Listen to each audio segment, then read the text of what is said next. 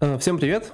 С вами сегодня тот самый 42-й выпуск э, шоу ProConf, где мы обозреваем технические конференции, хотя уже, уже не только технические, говорим все, что нас волнует э, в мире IT. А, зачем мы это делаем? Чтобы вы каждую неделю немножко ленились дома, приходили на диван, включали наш подкаст, а, не знаю, э, кушали э, вкусный, ужин.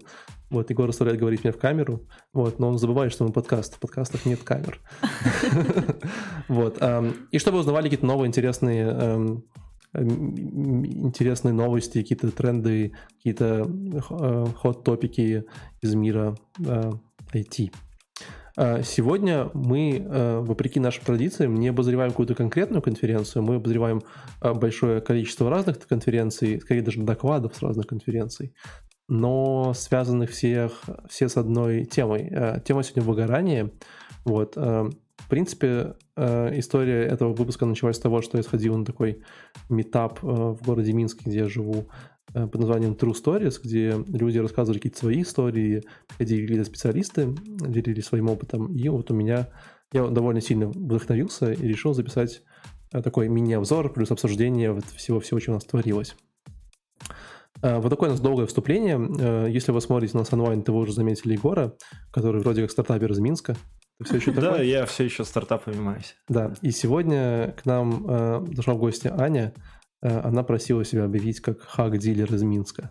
Да, всем обнимашки. Вот. Да. Э, Причем замечу хак-дилер, как обнимашки, да, не, не хак-дилер, не, не что-то другое, вот именно так. Как дела, Я, я вот задумался, что у нас 42 выпуск, а мы говорим про выгорание, значит, выгорание – это смысл жизни. Ну да, если ты не выгорел, то ты не жил. Это не смысл жизни, это на ответ на все вопросы и что? И вообще. И вообще, и вообще да? да. Почему ты так плохо выглядишь? Я выгорел, да. Почему ты такой грустный? Я выгорел. В принципе, да, неплохо. Я... Это универсальный ответ. Эм... Ну что, э, мы можем начать с тем э, или, или просто поговорим? Нет, давай, давай представим Аню, вот поговорим. Расскажи про себя немножко. Да, да, это хорошо. Ну, я из тех неправильных людей, у которых работа — это хобби. Так было всю жизнь. Я как-то с детства увлеклась программированием и программировала, программировала и выгорела. Ну, вообще, не все так быстро, конечно, происходило. Я пробовала себя в разных направлениях и, и в бэкэнде, и во фронтенде. Сейчас вот пытаюсь тем лидить, но это очень сложно я поняла, что все-таки работа с людьми это сложнее, чем программировать.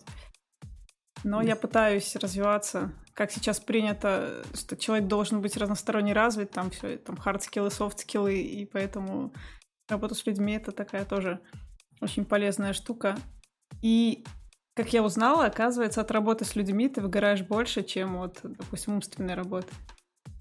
Ну, мы как раз обсуждали недавно на, у нас была конференция тим, тим лидеров, Lead Conf как раз пару выпусков назад, и мы много говорили о том, как вот как работать с людьми, что это такое, и действительно, на самом деле, я, я тоже так прикинул, что эмоционально это гораздо труднее. Ну, гораздо труднее. Все-таки ты там... Особенно, если ты интроверт. Особенно, если ты интроверт. Или человек с синдромом Аспергера. Слышали про такой синдром? Да, да, да. А можешь пояснить? Я, я вот может, слышал, но сейчас, сейчас прям ассоциации нету в голове. Аспергин синдром, давай. Ну, и, наверное, ты слышал про аутизм.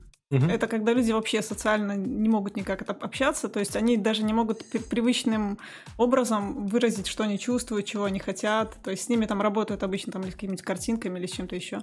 Есть такая очень легкая степень, так на грани. То есть это вот синдром Аспергера, когда ты вот вроде как аутист, но в принципе ты можешь социально приспособиться.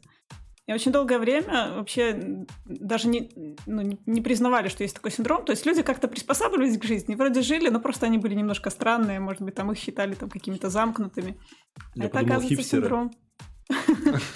Немножко странный. Хипстеры в последнее время куда-то пропали, да? они там же, где Эма. Они там в какой-то очереди стоят, никак не могут пройти куда-то. Купить билетик. Мне кажется, это один и тот же синдром, просто все время по-разному называют. Они, они забиваются в группки и пытаются как-то существовать. Э, я сейчас пытаюсь понять, не зависла ли у вас камера, вот, но как бы тема сегодняшнего выпуска выгорания, и я думаю, что, в принципе, как бы все, кто здесь э, сидит в каком-то виде, возможно, испытывал эту штуку. Мы еще с Аней отдельно поговорим про, э, про ее опыт, да? Егор, как это было у тебя? О, у меня было много выгораний. Наверное, вот когда я с первой работы уволился, вот когда мне все родители сказали, типа, ты дебил, вернись, приползи к директору, умоляй его взять тебя назад. Вот, такой вот стресс я никогда не получал. Мне даже бабушки названивали, говорили, братан, ты делаешь что-то не то. И я прям в такой депрессии был дикой. А потом еще, и еще, и еще, и каждая следующая работа это был такой дикий стресс. Профессиональный выгоратель. Да, я не знаю, выгорал, наверное, десятки раз. И последний раз, вот последние полгода я прям к психологу ходить начал. О, да. Да, докатился. Э, я как-то уже, по-моему, в каком-то выпуске тоже делился с э, какой-то мыслью с Алиной, да, то я вот из тех людей, которые скорее говорят о том, что выгорать не страшно. Вот. Э, просто потому что, ну, у меня, у меня есть такая точка зрения, мы тоже сегодня ее, может быть, позже обсудим, что бояться выгореть хуже, чем, типа, выгореть само по себе. То есть, как бы само чувство, знаешь, это ожидание, типа, бояться заболеть, там, не знаю, бояться, там, не знаю, заболеть раком. Мне кажется, вот, вот хуже испытывать его все время, нежели, типа, вот просто как однажды раз и случилось. Шанс этого меньше, может быть, и так далее. Вот, но э, вот такая не особ... нужно бояться. Ну, особая точка зрения. Это то, чего не нужно бояться. Это то, что нужно как-то не знаю, нужно готовиться к этому. Ну, то есть... Ходить в качалку. Нужно заниматься профилактикой. А выгореть хотя бы раз, ну, так, немножечко, мне кажется, полезно, потому что очень сильно пересматриваешь свои жизненные ценности, учишься чему-то новому, развиваешь какие-то софт-скиллы и, не знаю, начинаешь, наконец, понимать себя, понимать, чего ты хочешь. Слушай, ну давай тогда начнем с твоей истории, э, потому что у нас сегодня как раз есть твой доклад на конференции Frontend Conf 2019, да? Да. Вот. Э, она так называется «Эмоциональное выгорание. История успеха» э, Анна Селезнева. Вот. Мы, конечно, будем показывать всю историю, да, но, типа, давай как бы кратенько людям, которые с тобой не знакомы и не видели доклад, на трех пальцах скажем, как у тебя это началось. То есть ты вот там встала утром и поняла, что Вообще, о самом докладе получилось очень странно. Я сама не ожидала, что я с этой темой доеду аж до Сколково. Ну, просто меня окружали какие-то очень понимающие люди. То есть Первый раз я поделилась этой историей минут на пять, э, причем в формате стендапа. Ну, то есть я была в, как раз в том состоянии, когда я вот это все пережила и начала смотреть на это с юмором, ну, и, и рассказала об этом весело, всем понравилось. Потом я рассказала об этом минут на 10, а потом мне говорят, а приезжай тогда на Рит и расскажи с главной сцены минут на 40. Угу. А, и это уже сложно было подавать в формате стендапа, но я попыталась сказать об этом весело. Многие обиделись. Они сказали, это же такая серьезная тема. Мы пришли послушать какие-то ценные советы, а ты тут э, просто посмеялась над всеми. Но э, как, как вообще получилась вся эта история? Был период в моей жизни, когда я работала в компании «Злые марсиане», и я была полностью как бы эмоционально поглощена своей работой. Мне нравилась команда, мне нравилось то, что я там делаю. И я, я видимо, настолько эмоционально как бы выкладывала, что в какой-то момент э, наступило вот это вот опустошение. Ну, это я потом уже начала читать. Ну, в тот момент я просто почувствовала, что как-то вот все плохо. Угу. И э, меня вообще не радовало, ну, перестало, перестало радовать все, что меня радовало до этого. И я вообще перестала интересоваться чем-либо в жизни, общаться со знакомыми. Я работала и в какой-то момент поняла, что уже и работа как-то не доставляет этого удовольствия. И тогда я решила все бросить. Угу. И, собственно, начала разбираться в ситуации. И сначала я написала большой пост в Life Journal, запостила его в Twitter. У меня там очень много подписчиков, поэтому эта вся, вся тема разлетелась. А там я просто описала, как все происходило, ну, то есть, что вот я работала, все было классно-классно, а потом так оба, и все стало плохо. И вот, видимо, после того, как этот пост так хорошо зашел, я решила, что надо вот как-то и докладом поделиться. Точнее, нет, меня же даже из-за этого поста пригласили. Меня пригласили на небольшую уютную киевскую конференцию, полностью посвященную выгоранию, э, рассказать. Угу. То есть, ну вот так, с, с, Но... Сначала это был просто вот пост в Live Journal, типа в дневник, так, такой крик души. Да. А, а, а написать я его решила, потому что Никита Прокопов такой тоже, Никитонский, Тонский, довольно известный чел в наших кругах. тоже написал пост, но он написал пост про депрессию. А я решила как бы, ну, свою личную историю. А я решила вот свою личную историю про выгорание написать. В общем, такая... Слушай, ну как твое мнение, почему ты этот пост так сильно зашел? То есть потому что э, люди тоже много часто с таким сталкиваются и не говорят об этом, или же потому что есть какое-то последнее время, возможно, тренд, тенденция на эту историю?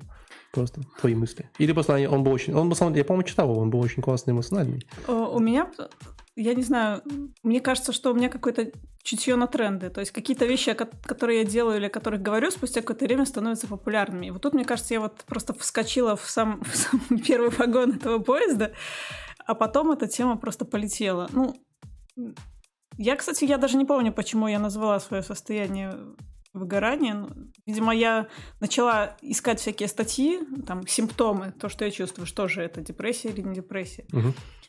Я же еще к психологу тоже сходила там на пару сеансов. Ну, в общем, оказалось, что выгорание и понеслось. Ну, как-то.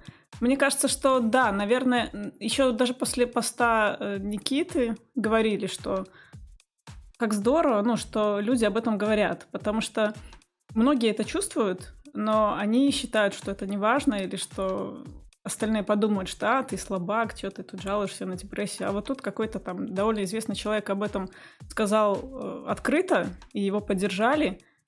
Теперь я тоже могу сказать об этом открыто, там, поделиться с другими. Угу. И это на самом деле хорошо, ну, потому что это те вещи, которые не нужно в себе держать. Ну, то есть, если ты не, не идешь к психологу, то хотя бы там, может быть, рядом есть человек, которому ты можешь об этом рассказать и как-то а не, я слежу за твоими твитами в Твиттере. И это не единственный твит, который там становился вирусным. Ты там поаккуратней. То можешь еще какой-нибудь хайп словить. Вот. Потому что я тоже читал этот пост про выгорание, такой, вау, да, и как раз тот момент, когда я где-то три месяца не работал, плакал и катался на лонгборде в Раубичах. Вот такой у меня был период выгорания. Ты плакал за то, что не работал? Не, и... мне просто так хотел стартап запустить, я его запустил, меня выгнали из команды. Я такой... А... Бывает. Слушай, ну ко мне, мне после этого писали люди, тоже кто-то благодарил. Но э, самая печальная ситуация, когда ко мне подошел человек и говорит, слушай, я вот там э, посмотрел твой доклад и уволился с работы. Подтолкнула человека. Я же не об этом. Нет, ну я говорила о том, что иногда там, возможно, хороший выход это уволиться, но есть же какие-то, ну, не такие а радикальные ты не, меры. не жалеешь о злых марсианах? Ты же тоже уволилась? Ну, был период, конечно, когда я очень жалела и даже пыталась вернуться, но это был какой-то этап в жизни, он пройден. Ну, не то чтобы я фаталист, но все, что не делается, все к лучшему. В принципе, сейчас я в другой компании, в другой роли. Это какой-то новый опыт. И причем колоссальный опыт именно в плане управления людьми, управления командой. И я чуть больше занимаюсь какими-то вещами, там, не знаю, по там, эстимейтам, ну, как бы прокачиваюсь в каком-то другом направлении, ну, почему бы и нет. Слушай, ну, э, из прикольно, что я в твоем докладе очень прикольно услышал, э, там, потому что мы посмотрели какую-то пачку разных выступлений людей, их опыта. Мне понравилось то, что ты говорил, что ты пробовал психотерапию, и тебе не помогло. Вот. Э, ну, то есть, как бы часто люди, когда у них что-то случается, у них там первые... Обычно там это такое шаблонное, шаблонное поведение, это типа там первое съездить в отпуск, не помогло, потом, наверное, надо уволиться, э, не помогло, потом, ну, надо в психотерапевт сходить, наверное, там, типа. И вот обычно третье, как бы иногда э, как бы что-то делает, меняет людей, какое-то там мировоззрение и так далее. Вот. И интересно, почему? Может, там это, ну, если там не сильно личное, поделиться этим. То есть, э, потому что психотерапевт был неправильный, не твой человек, или ты поняла, что у тебя очень много там каких-то вещей, вопросов, которые сразу не решишь. По-моему, говорила, да? Ну, да. Э, вообще, психотерапия — это правильно вообще в вопросе выгорания. И, кстати, во многих докладах, которые мы будем сегодня обсуждать, э, люди советуют именно психотерапевта, и очень многим это помогло. Угу. В моей ситуации да, во-первых, э, немножко не мой специалист, мне сложновато было работать. А, и второе, да, я в какой-то момент поняла, ну то есть я пришла с одной проблемой, но в процессе наших разговоров выяснила, ну, она начала открывать какие-то другие глубинные проблемы, и которые, угу. очевидно, нужно, наверное, решить э, прежде чем... Но пятка болит уже сегодня. Да. И, ну, как э, многие те, кто тоже приходит к психотерапевту слишком поздно, говорят, что когда ты начинаешь решать вот эти вот какие-то, не знаю, еще детские травмы, это угу. всегда очень больно, ты как бы заново переживаешь весь этот процесс, а я в тот момент и так была просто на эмоциональном дне, и поэтому для меня это очень сложно оказалось. Угу. Ну, вообще найти своего психотерапевта это очень большая проблема. Я еще буду пробовать, конечно, но пока. Окей. Okay. А, слушай, ну э, и ты давала какое-то количество советов, э, которые там как-то помогло тебе изменить всю ситуацию, да, что как ты, как ты говоришь, правильно выбраться со дна. Вот. Давай, сегодня будет, наверное, много разных советов, которые они будут пересекаться. Мне интересно, какой вот, по твоему мнению, помог, помог тебе больше всего? То есть, что вот, вот, или это было все одинаково в комплексе, да, или же это вот, типа, вот это вот вообще самое было, вот, то, что вот мне понравилось. То есть, там, я начала э, бегать по вечерам, и это вообще меня вывезло. Там. Э, или такого нет? А, ну, какой-то общий совет есть. Э, Давай. Кстати, ко мне вот э, недавно после конференции подошел очень известный разработчик Андрей Мелихов и говорит, у меня... Угу. У меня, говорит, у меня коллеги выгорают. Говорит, а ты же специалист, подскажи, что делать. Угу. И вот, наверное, первое, с чего я начала, и то, что я считаю вообще самым действенным, и меня потом поддержала еще э, Саша Шенкевич, ну, она тоже участвовала в нашей дискуссии. Угу. Самое главное это выход из зоны комфорта. Это okay. вообще прям.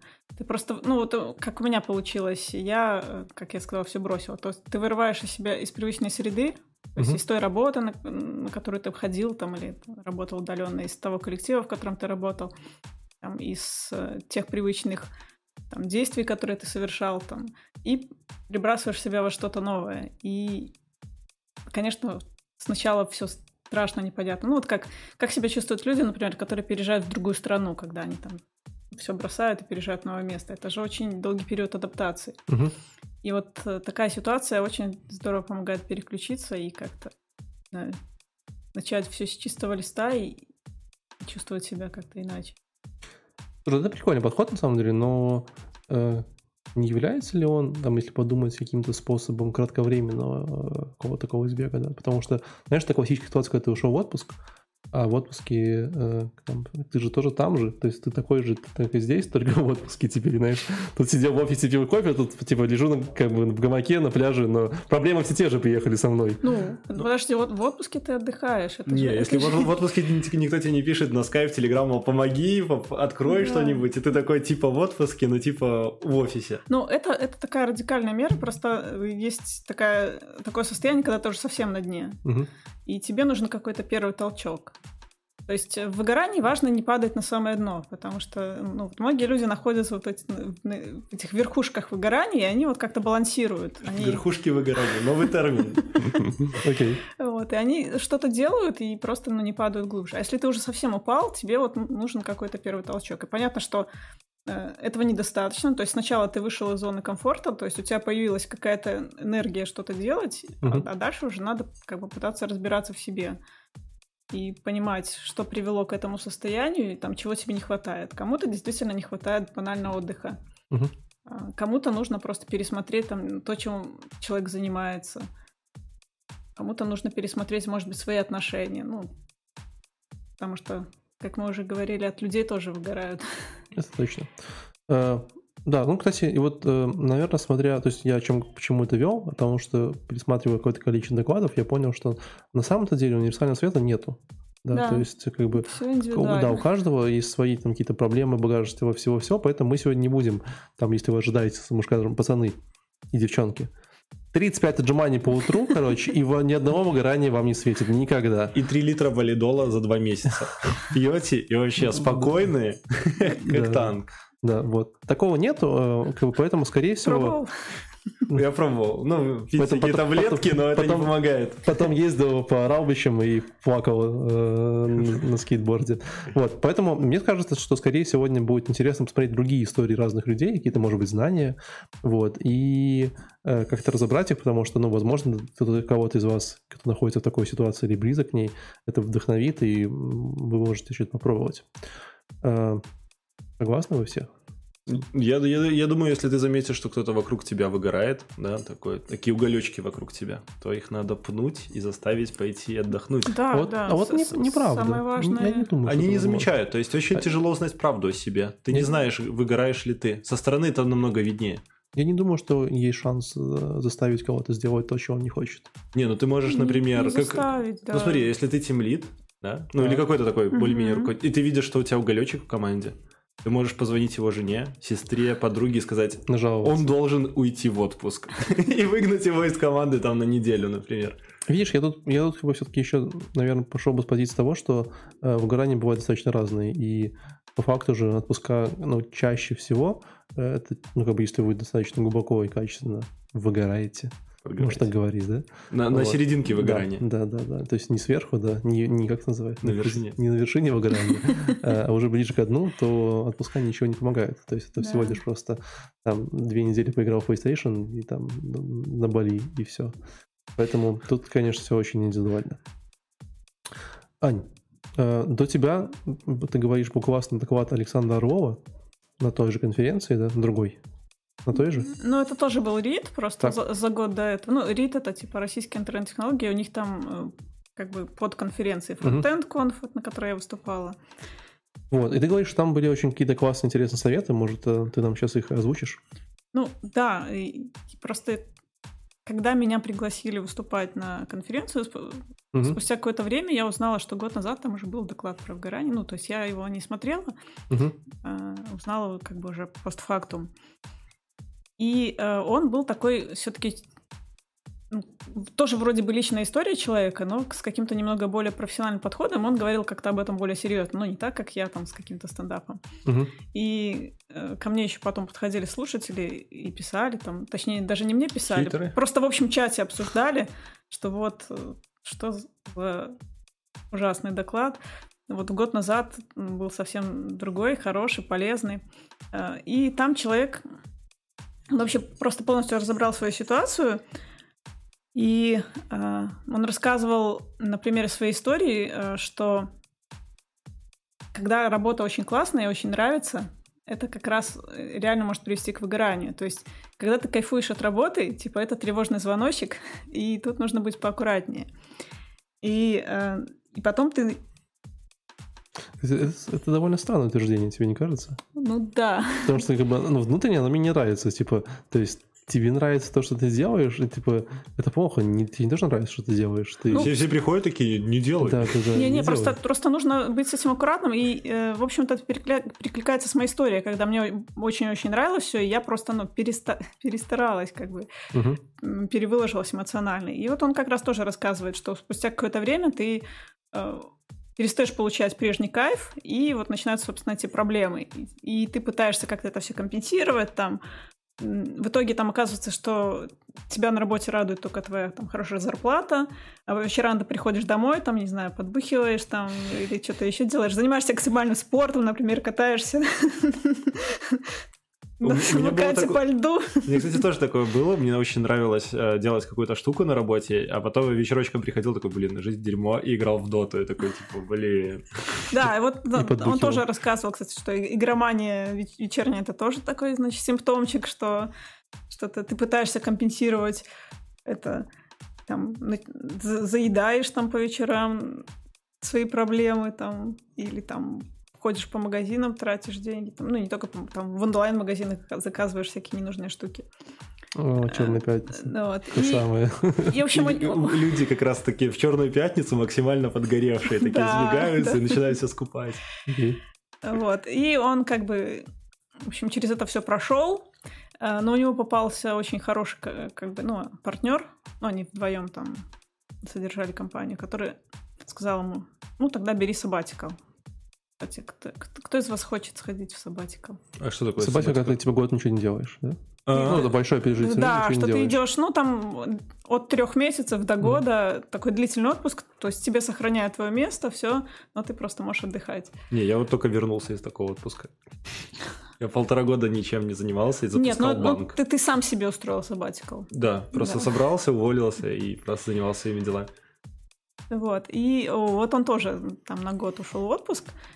А, Но когда прошел год, э, он понял, что он не хочет возвращаться на работу. А ты, кстати, хочешь? А я понял, что у меня столько энергии, и я прям хочу что-то делать. Вот, я просто начал приставать к людям, некоторых вытягивать. Знаешь, люди, когда ходят на работу, там, с 8 там, утра, там, до 6 утра, они привыкли так ходить. А, ты- а у тебя такой вот куча времени, ты к нему приходишь на работу, просто в любой момент говоришь, чувак, ты мне просто сейчас нужен. Я просто начал цеплять очень кучу людей, и они начали отфутболивать меня, мол, типа, ты слишком позитивный, ты нам не нравишься, ты слишком много улыбаешься. Слишком много свободного времени, Егор, просто. Да, Да, это так, это когда у тебя э, там какие- какой-то тяжелый релиз, а ты смотришь, как кто-то в Инстаграме там на морике купается, и так бесит. А ты такой просто живой ходил, привет. У меня все проще, я не люблю море, поэтому... Ну, хорошо, а ты любишь горы. Вот только недавно фотку с морем кидал. А Не а куда ты ездишь в отпуск обычно? Я, ну, к сожалению, на море. Потому что приходится там, типа, семью на море вывести. Но я не очень большой фанат моря и пляжа.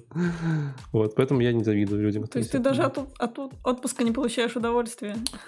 Слушай, ну, удовольствие же разным бывает. Я получаю удовольствие не от отпуска, а от людей э, чаще всего. То есть это самое интересное, что может быть. То, причем не обязательно там какие-то там людей вокруг, да, это, там, опять же, от семьи и от чего-то еще такого. То есть я скорее вот это ценю в отпуске. Возможность поехать с кем-то поговорить, что-то обсудить, с каким-то, может, получить какой-то, ну, какой-то совместный опыт. Но вот море и загорать, нет, вообще не мое. Типа, вообще не мое.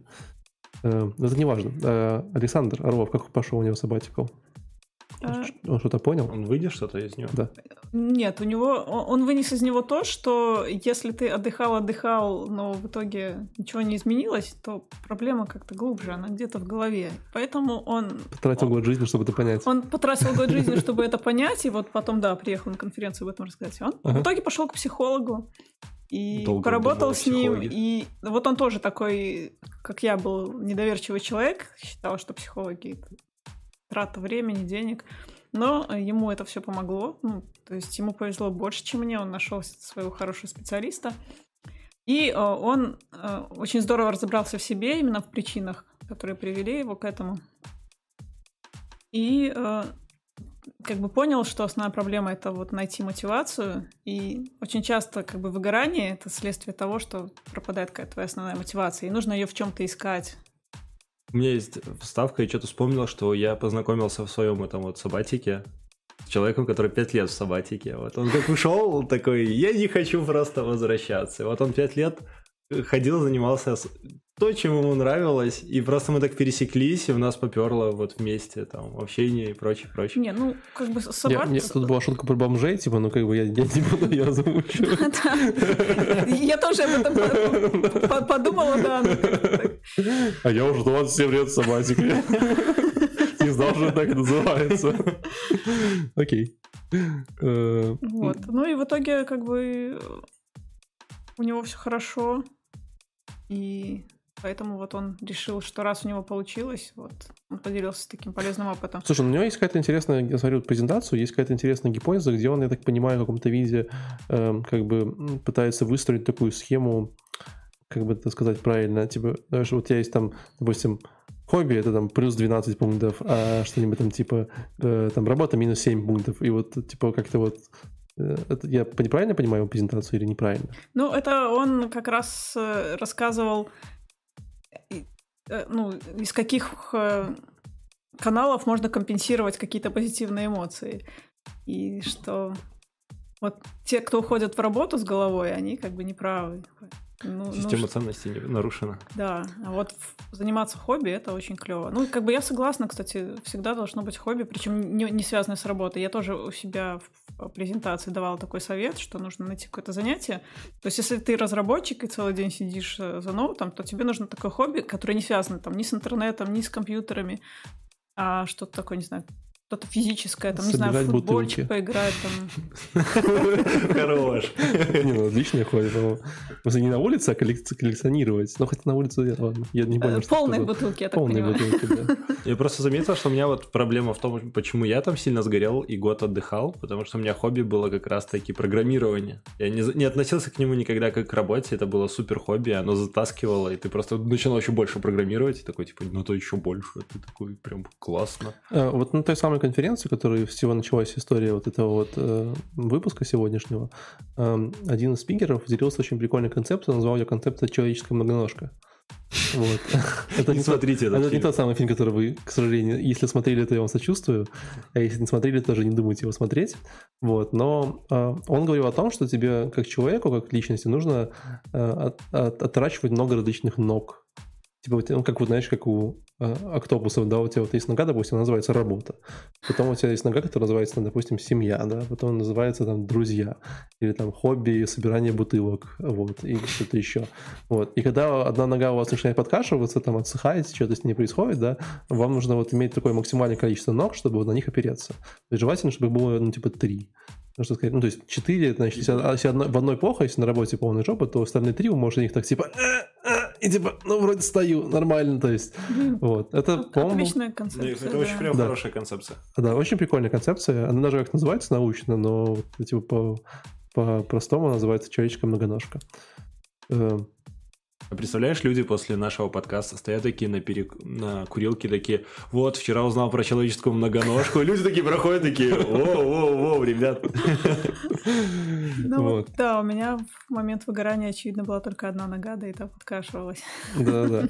Вот. а, Еще интересно, что я тут вижу в, твоих шоу-нотах, шоу-нотах, в пометочках, что а, он отрицал, э, что не надо пить кофе, не смотреть новости. и всё Да-да-да, такое. очень отличный совет. Это очень хороший совет. А, Кстати, про, про пить кофе, это я довольно давно слышала, что если у вас какие-то психологические проблемы, то лучше не пить, потому что это такой прям источник стресса на самом деле. Ну и причем не пить не только кофе, алкоголь тоже нельзя пить. Как, Ну, как вот, ну, вообще, из интересного, как ни странно, э, алкоголь, он, типа, там, наоборот, тормозит нервную систему, то есть является депрессантом.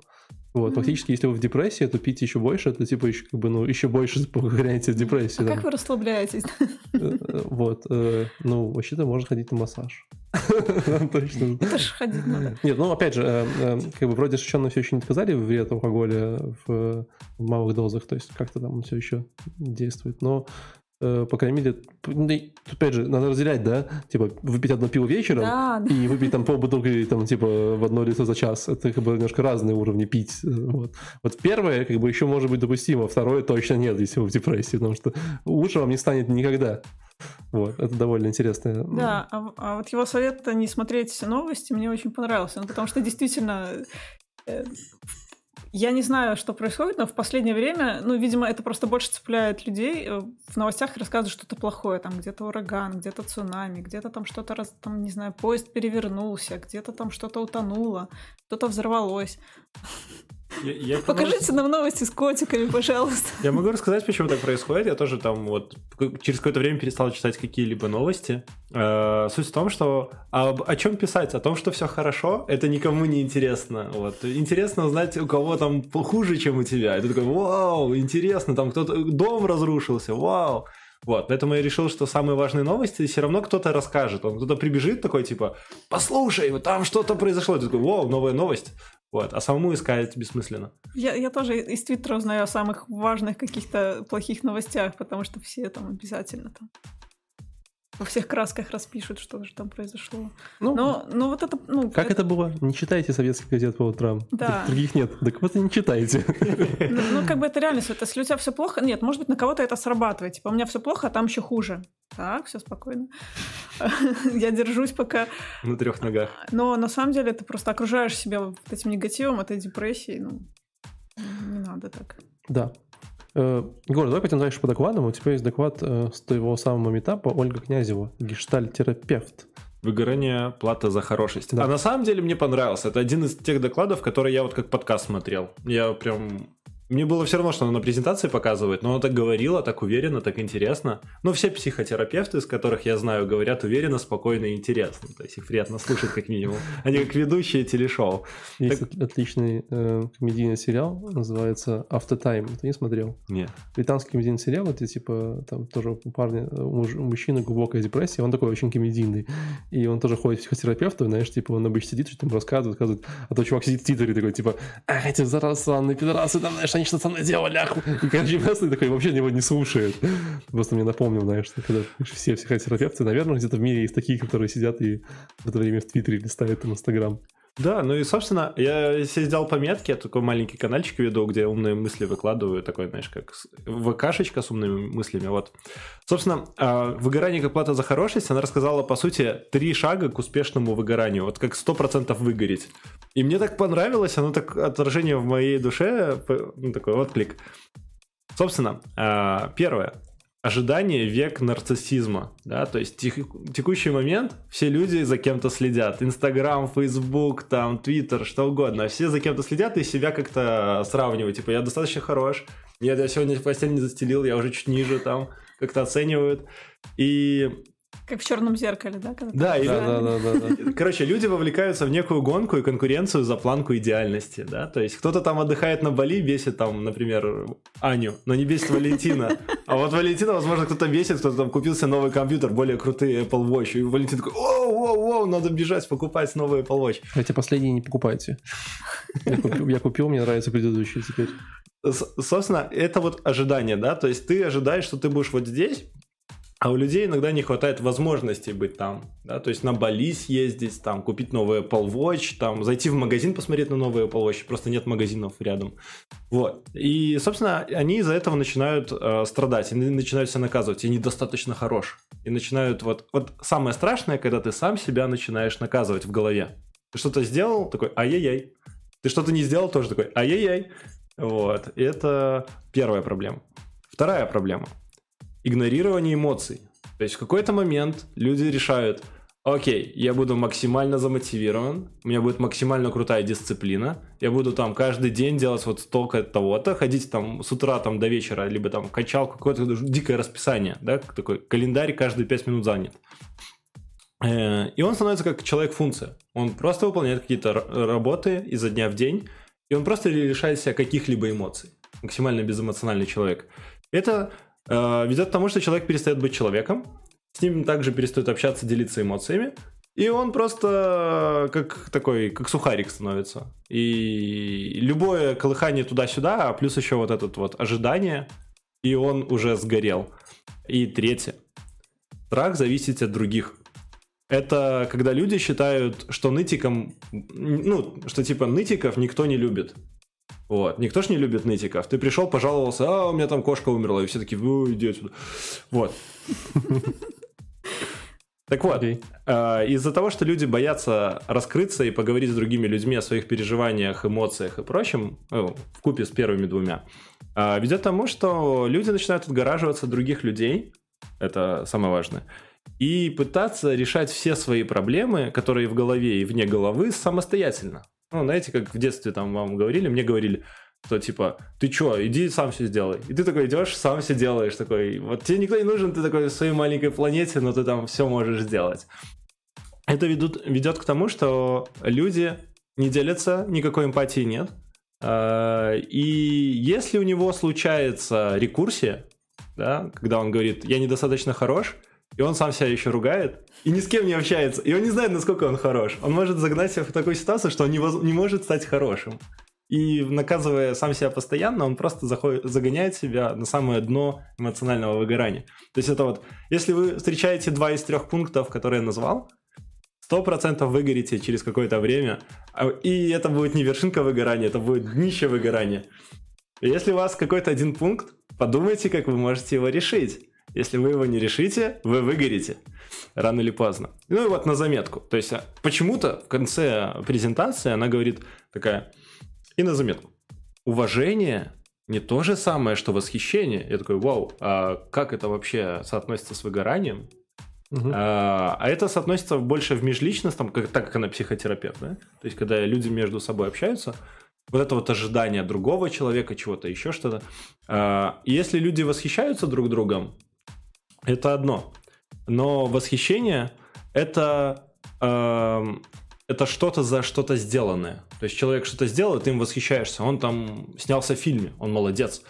Но э, уважение это когда ты э, ценишь человека за что-то будущее, что он что-то сделает, он всегда там может на него положиться. И что... Это за что-то в будущем. И вот когда ты восхищаешься с человеком, это не так хорошо, когда ты его уважаешь. То есть, если человек там в будущем будет косячить, ты будешь такой, блин, да он не так хорош, но я его так восхищаюсь им за что-то сделанное в прошлом. И вот у вас уже с человеком там просто будет зреть огромнейший конфликт. Угу. Так что подумайте над этим. У меня все по докладу. Ну вот по, по первому пункту, когда все пытаются там чему-то соответствовать, это, мне кажется, отчасти это перфекционизм. Ну, то есть есть же люди перфекционисты, и я, я тоже... Синдром школьника. Ой, я, я тоже в своем... Отличника. Как, ну, когда рассказывала про свою историю, говорила о том, что перфекционисты как раз более подвержены выгоранию, потому что, да, вот это самоедство, когда ты думаешь, что ты все делаешь плохо, хотя ты все делаешь хорошо, да, это тоже такие звоночки и тоже такие симптомы, которые могут привести потом к плохим результатам. Поэтому надо себя любить, надо себя прощать. Мне вот очень умная мысль. Ну, мне, мне очень повезло, на самом деле, в моем выгорании последнем, когда я там вот год страдал фигней. Я познакомился э, с человеком, айтишником, который бывший психолог. Я такой, вау! И он мне рассказал про психологов, что, что они могут, какие... Начал со мной общаться и такой, о, у тебя такая проблема. Такой, вау, не замечал. Мы обсуждали мою проблему. И в какой-то момент он сказал, вау, перестань себя наказывать за что-то. Типа, если тебе что-то хочется делать, бери и делай. Хочешь там, не знаю, сидеть, залипать в компьютер круглыми сутками, вот просто иди и залипай. Вот, хочешь там кататься на лыжах, вот тебе прям хочется, и ты такой, не-не-не-не, надо работать, сегодня прям обязательно надо поработать. Вот. Ты просто себя занимаешься самоедством, иди, блин, покатайся на лыжах, потом вернешься и доделаешь. И вот эта вот установка, я долго в голове прокручивал, она реально помогает. То есть в этот, таким образом почти от всех своих вредных привычек избавился, которые мне не нравились. Просто я такой, о, я хочу этим заниматься. Пошел, занимался вот до победы, пока не надоело. И все. Вот я прям рекомендую. Смотрите одновременный э, фильм Джима Керри «Всегда говори да». Да, вот это очень похоже. Но ты просто... Э, даже то, что ты говоришь, это вот не мое, так не надо делать, бери и делай, если хочется. Тебе если подсказывают, что это путь к неконтролируемой прокрастинации. А, что делать, плохого в прокрастинации? Если делать это то же самое. Мы сегодня не говорим про прокрастинацию, мы сегодня говорим про выгорание. Да. Вот, поэтому плохого мы обсудим отдельно. Но тут, тут есть прикольный вопрос, прикольный совет у Ольги Снязевой, и его тоже многие озвучивали. Это как э, э, один из самых первых и важных э, звоночков, что у вас началось какое-то выгорание. Это почти всегда это нарушение сна. Вот. У вас было такое, вот, вот, что у вас нарушение сна?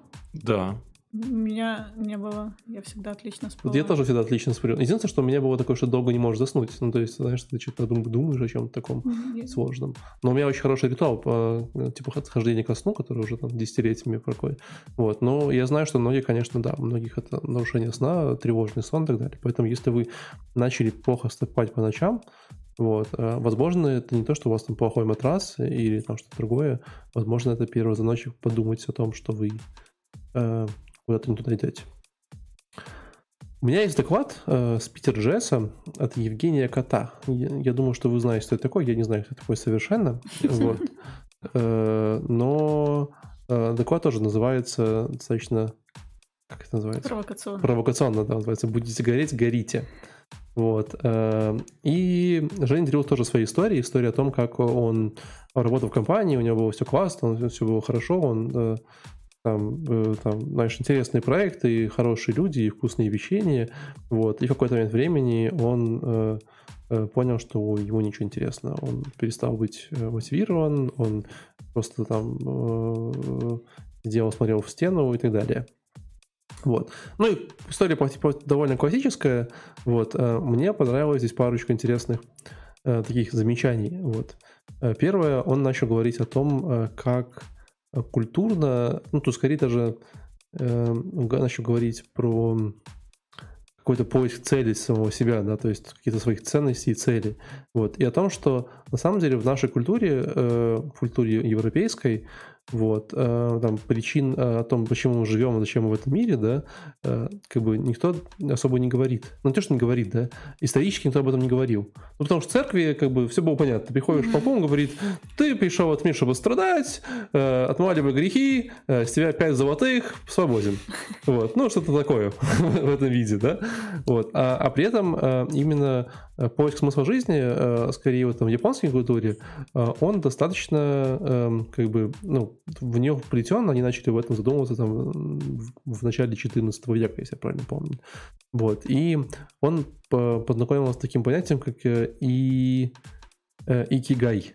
Вот, слышали об этом такое, э, таком понятии? Нет.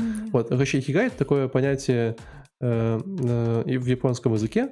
Вот, фактически она состоит из четырех компонентов, которые, на, ну, на котором находится это все пересечение вот, вот икигая. Это страсть, умение, польза и деньги. И он говорит, ну, деньги, наверное, когда-то там типа их не было, что типа, скорее всего, это там белая гринга, э, пришли, но вот они сейчас тоже есть. То есть фактически... Или желтая гринга. Или желтая гринга. Фактически э, Кигай это... Товарообмен был наверняка. Возможно, да. Это, ну, я думаю, они рисом платили просто. Вот. Хигай — это такое понятие, которое э, лежит на вот, пересечении всех этих э, как сказать, пунктов э, вашей жизни, а, может быть, не пунктов, а как скорее... Э, векторов. Векторов вашей жизни, да. Вот, э, в котором вы должны поделиться, как бы, э, что у вас там, где, чем вы занимаетесь. Вот. При этом из интересного он еще говорил про понятие машин, машиганай. Вот, сегодня немножко минутка японского. Машиганай — это такое понятие предельной концентрации вашего организма, да, вот, где вы как бы вот, вот весь вот, вот, вот в текущем моменте вот вы прям весь и вот отдаете вот максимальную концентрацию. Фактически, э, когда вы, если вы представите себе э, битву самураев, да, то вот э, это не выглядит как там, мужики махаются на мечах, а потом тут другого там раз и бошку отрубил, как в горце. Да, скорее всего, это было там, типа, мужики очень долго стоят друг против друга, а потом один просто говорит спасибо и уходит. Вот. Ну, потому что, типа, они как бы, это часто не, не битва мастерства, а битва скорее силы воли. Еще вот такого. Вот. Э, это два таких понятия, которые существуют в культуре Японии, что очень, очень прикольно. Вот. Э, ну и, конечно, я сильно кайфанул, потому что он приводил примеры из Diablo 2. Не знаю, как можно было сделать доклад про выгорание, приведи э, примеры из Diablo 2, но суть в том, что он говорит по факту, часто в Diablo 2 был такой персонаж, назывался Некро... Некромант. Некромант, да. да. Все его назвали Некросом, поэтому я называю его да. Некросом. Да, у него была целая такая способность, у него когда заканчивалась мана, вот, он, у него можно было прокачать способность, он начинал вместо маны э, тратить жизнь. Ну, типа, тратить э, health, mm-hmm. да. Вот. Говорит, что по факту э, вот то, что вы делаете, когда у вас заканчивается ваша энергия, да, когда вы там начинаете выгорать, вы начинаете тратить свою жизнь, да. Вначале вы там начинаете потихонечку, у вас там, знаешь, э, появляются какие-нибудь странные э, болезни на коже, не знаю, может там э, мешки под глазами, да, потом какие-то, может, это э, НРС, диарея, все дела. Вот. Ну и доходит, конечно, до, до самых там плачевных штук, когда у вас там начинают быть всякие инсульты, инфаркты и прочее, что там непонятные истории. Вот, поэтому, э, но при этом как бы все очень классно, потому что вы можете восстановить свою батарейку, то есть вашу ману можно восстанавливать. Вот. И, собственно говоря, он указывал, что не забывайте отдыхать, восстанавливать свою ману, это очень важно. Вот. При этом э, у него была очень классная градация, где он э, показал, какие есть, э, не знаю, это он придумал или это взял, э, признаки начала выгорания. Вершина выгорания. Да, я прям читаю, короче. Э, Перорбитальной отечности, э, АК мешки под глазами, вот, инсомния, АК бессонница – Э, частые болезни, АК простыл два раза в этом месяце, четыре раза в этом году, там, в, в этом триместре. Вот. Э, brain fog, э, это АК... Ну, короче, тупка. Да, АК сидишь, тупишь в стену, типа два часа и ничего не делаешь. Вот. Мне очень понравился такой классный эм, который свой замечал в такие периоды жизни, это избегание решений. Это да. Вот, то есть чаще всего, то есть, когда типа, ты просишь принять решение, это такой типа... О, это, это да, это, это прямо очень... Да. Я, я, кстати, тоже этот пример приводила, что есть у тебя есть некий запас маны на принятие решений. Да, да, да. И когда ты их принимаешь, он тратится, тратится, и когда он на нуле, тебе так сложно вообще просто. Да, тебе там, нужен знаю, пинок уже. Знаешь, типа утром просыпаешься, там, эту майку или эту, и все. А я не могу решить, да. Вот. Э, ну вот да, решение это прям очень прикольно. Э, Причем он говорил еще про рабочую ангидонию, то есть э, вы тратите, перестаете получать удовольствие от работы. Вот. Цените скепсис, часто является очень таким э, хорошим признаком того, что люди на самом деле выгорели, или просто они прячутся за таким такой маской всего. Вот. Э, еще он до этого говорил, он почему здесь не добавил, он рассказывал э, историю про... А, я сбил сейчас мысли и забыл. Ну, неважно. Э, то есть их много. Э, и ну, собственно, есть какие-то разные тесты, которые можно понять, типа, вы там выиграли вы или нет. Я пытался открывать его ссылки и даже нашел их. Э, тесты очень профессиональные.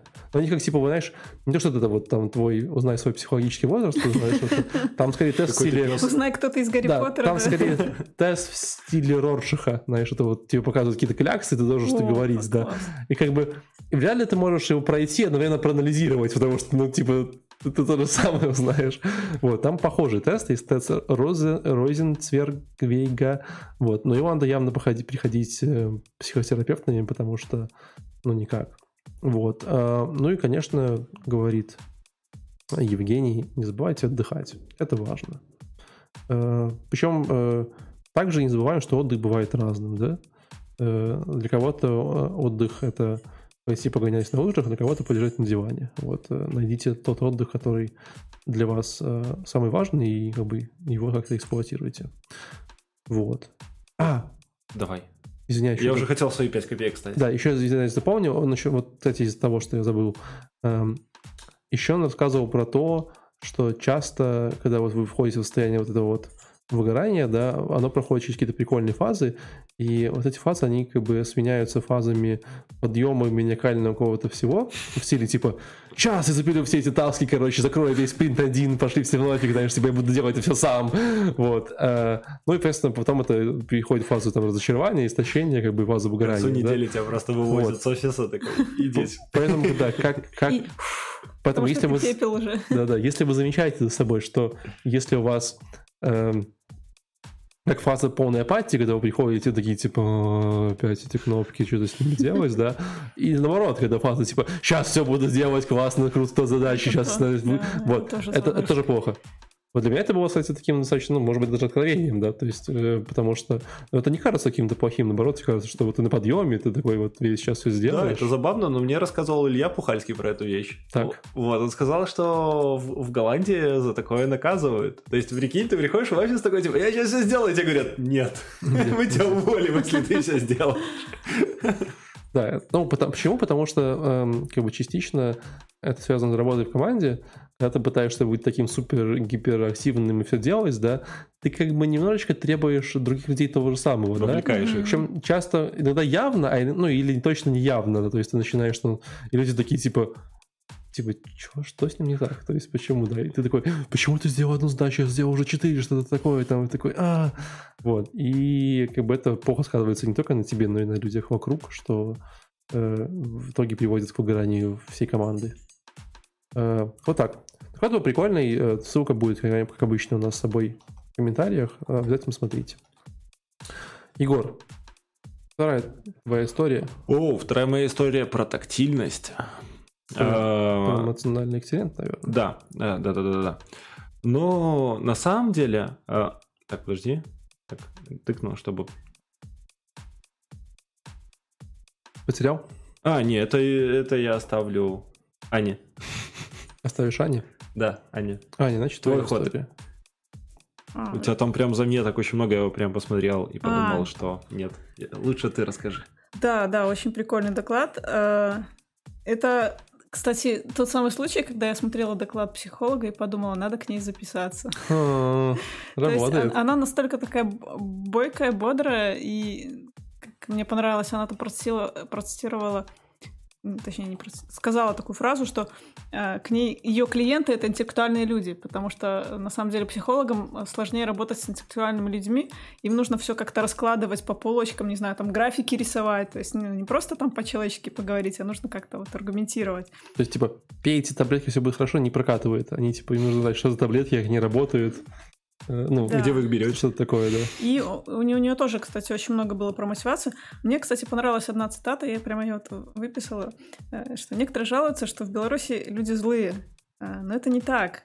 Потому что ну, злость проявляется по-другому. У нас просто малоэмоциональные и сдержанные люди. Mm, хорошо, вот. а, а у нее доклад да. как раз про эмоциональный интеллект. Эмоциональный интеллект это и э, как правильно EQ. самому проявлять эмоции, и как распознавать их в других. Потому что если ты сам ну, не умеешь правильно выражать эмоции, ты не понимаешь других людей. У нас вот как в Беларуси, я так понимаю, эмоциональный интеллект очень сильно не развит, поэтому люди не понимают друг друга. То есть там человек просто грустный, а ты думаешь, блин, злой какой-то, там, хмурый. Э, Надо нагрубить ему. И у нее как раз вот тоже было про то, что некоторые люди, вот как я, например, совершают ошибку, очень сильно эмоционально вкладываются в работу, и в какой-то момент просто этот запас энергии заканчивается. И ты вот вроде хочешь быть хорошим, хочешь кому-то сказать что-то хорошее, но у тебя просто неоткуда это брать.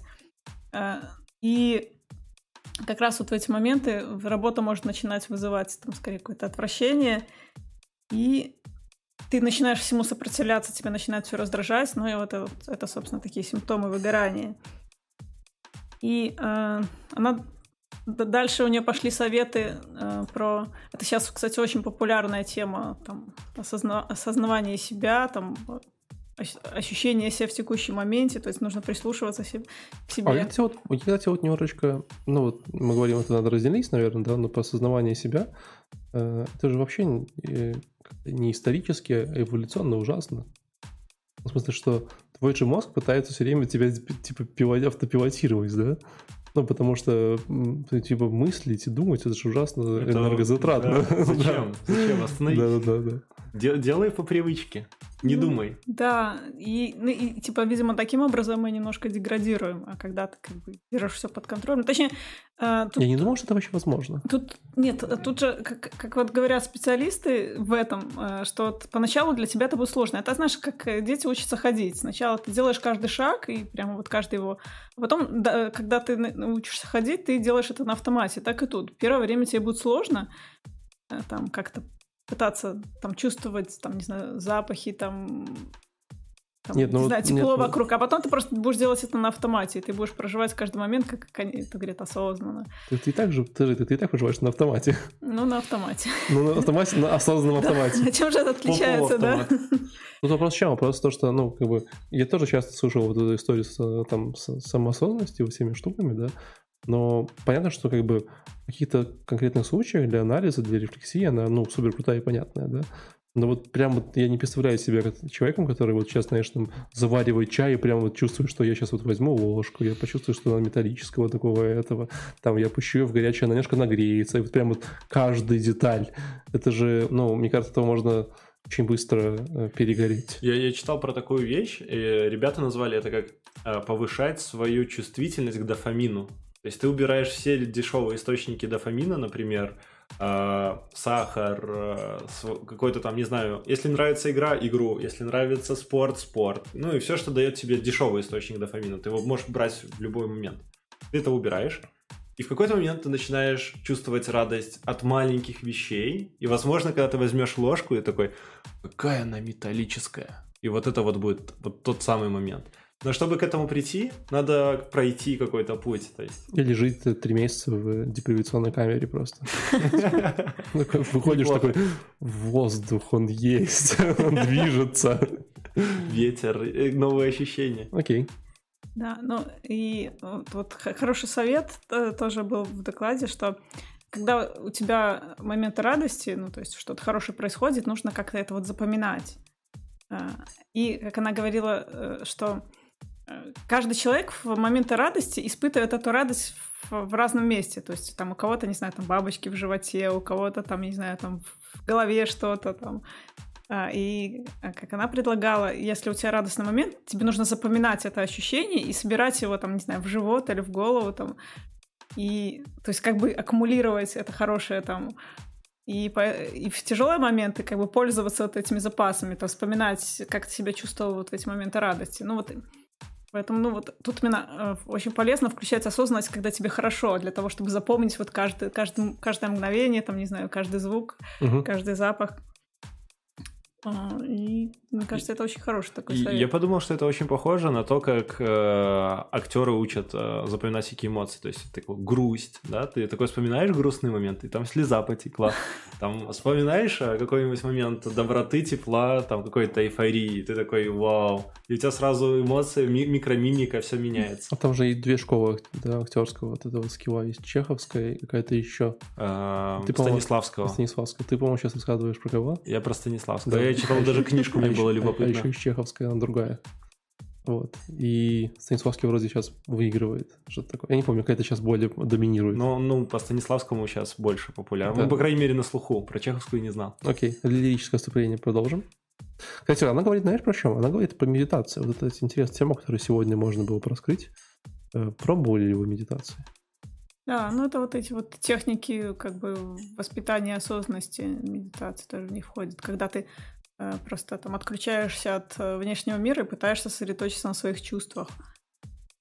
Мгм. Ну, как еще же есть там э, практики входа в медитацию, типа, прочувствовать себя там от кончиков э, пальцев ног там до затылка. Там сначала ты чувствуешь свои пальцы ног, там чувствуешь, как э, там, не знаю, как твои ноги стоят там на земле, потом ты там поднимаешься выше, чувствуешь, как твои колени там согнуты. Ну, то есть ты именно прислушиваешься к своему телу, и там, первые разы сложно входить в это состояние, а потом уже как-то на автомате, и ты уже прислушиваешься к своему чувству, ну, к своим чувствам внутренним. Ну, из прикольного я э, занимался чем-то похожим на медитацию очень давно, там буквально с детства. Э, потому что меня этому учили родители, там учили расслабляться. Вот. э, у меня сейчас своя собственная медитация перед сном, я называю ее читать книги. Вот. Ну, потому что по факту, там, если, как правильно говорили в одном докладе, откинуть различные религиозные истории, там, связанные с медитацией, да, вот, э, это, в принципе, хороший способ там концентрироваться и абстрагироваться от внешнего мира. Вот. э, вот я выбрал себе другой способ медитации, это скорее почитать книжку. То есть я стабильно каждый день перед сном 30 минут читаю. Причем я, я даже, наверное, не могу заснуть, если я не пьяненький, э, без книги. То есть я вот прям прихожу, у меня кровать, я 30 минут читаю книгу, и через 30 минут я такой, все, пока, я, засплю, я сплю.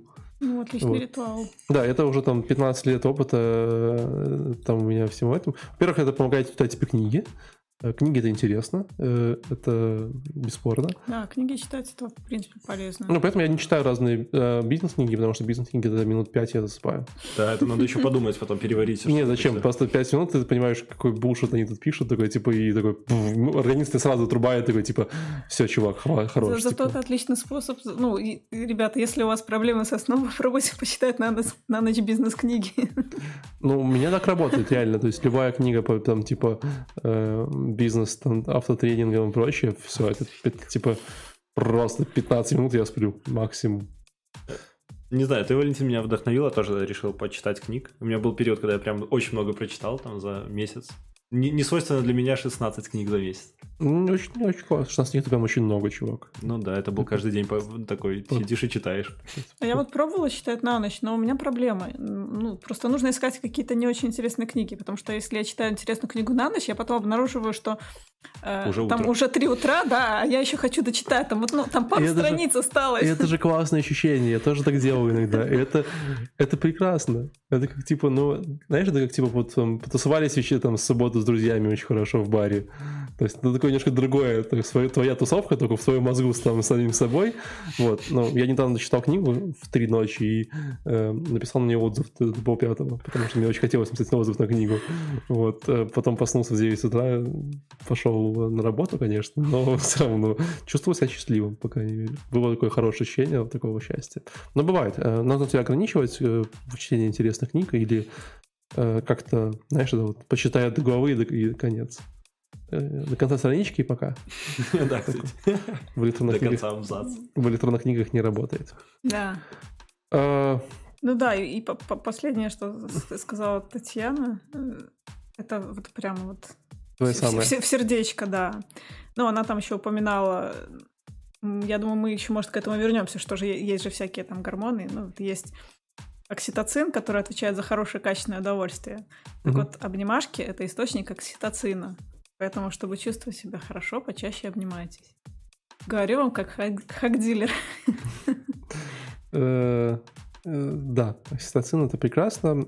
И э, у нас следующий доклад, который тоже надо обсудить, вот тут вот Илья Якимсев, э, тоже из О, Front Days. да. Вот. Э, Я Очень- думаю, по нему не очень долго будем говорить, Да. и быстро. Давай. Кратенько. Да, кратенько, потому что, на самом деле, это, это самый, э, самый матерный доклад, который я смотрел за всю историю Браконфа. Ну, то есть... Он э, прям очень, очень эмоционально много говорил э, с сильным русским языком. да. Вот. Это было хорошо. Это было хорошо. Тему. Да, это, это, может быть, был его образ, я не знаю. Вот. Ну, знаешь, там, типа, это было очень классно. По факту, если говорит, там, ложишься спать, и вот все тебя напрягает, там смотришь, смотришь, там вот эти комары зимой, вот вся эта история. Такой, окей. То есть э- это реально такой доклад стендап, и э, если вы хотите взглянуть на эту тему, ну, то есть это то, что я тоже пыталась сделать стендап, но у меня не получилось, а у него как бы опыт. Если вы хотите посмотреть там с юмором на это, просто, ну, не знаю, посмеяться, то вот этот доклад хорошо зайдет. Ну да, дисклеймер, там очень много нецензурной лексики, но она так очень хорошо вплетается она- в да, повествование. да, да, да. деле. Вот, но э, что, что, типа, чего я для себя отметил к добавлению к тому, что все люди говорили. Во-первых, он говорил классную, интересную штуку, он говорит, если вы со собой заметили какое-нибудь психическое расстройство, вот, ну, типа, там, считай депрессия, считай выгорание будем тоже их туда относить, то э, ни в коем случае не говорите себе людям на работе. Почему? Ну, потому что, как бы, вот я менеджер, я работаю с людьми. Если ко мне придет чувак и скажет, что у него, типа, психологическое расстройство, и он, там, не знаю, там, какой-нибудь, э, там, что-то будет делать, то лучшее решение, которое я могу принять, я могу его уволить. И поверьте, э, если вы, типа, человек в депрессии, то человеку в депрессии с зарплатой лучше быть, чем человеком в депрессии без зарплаты.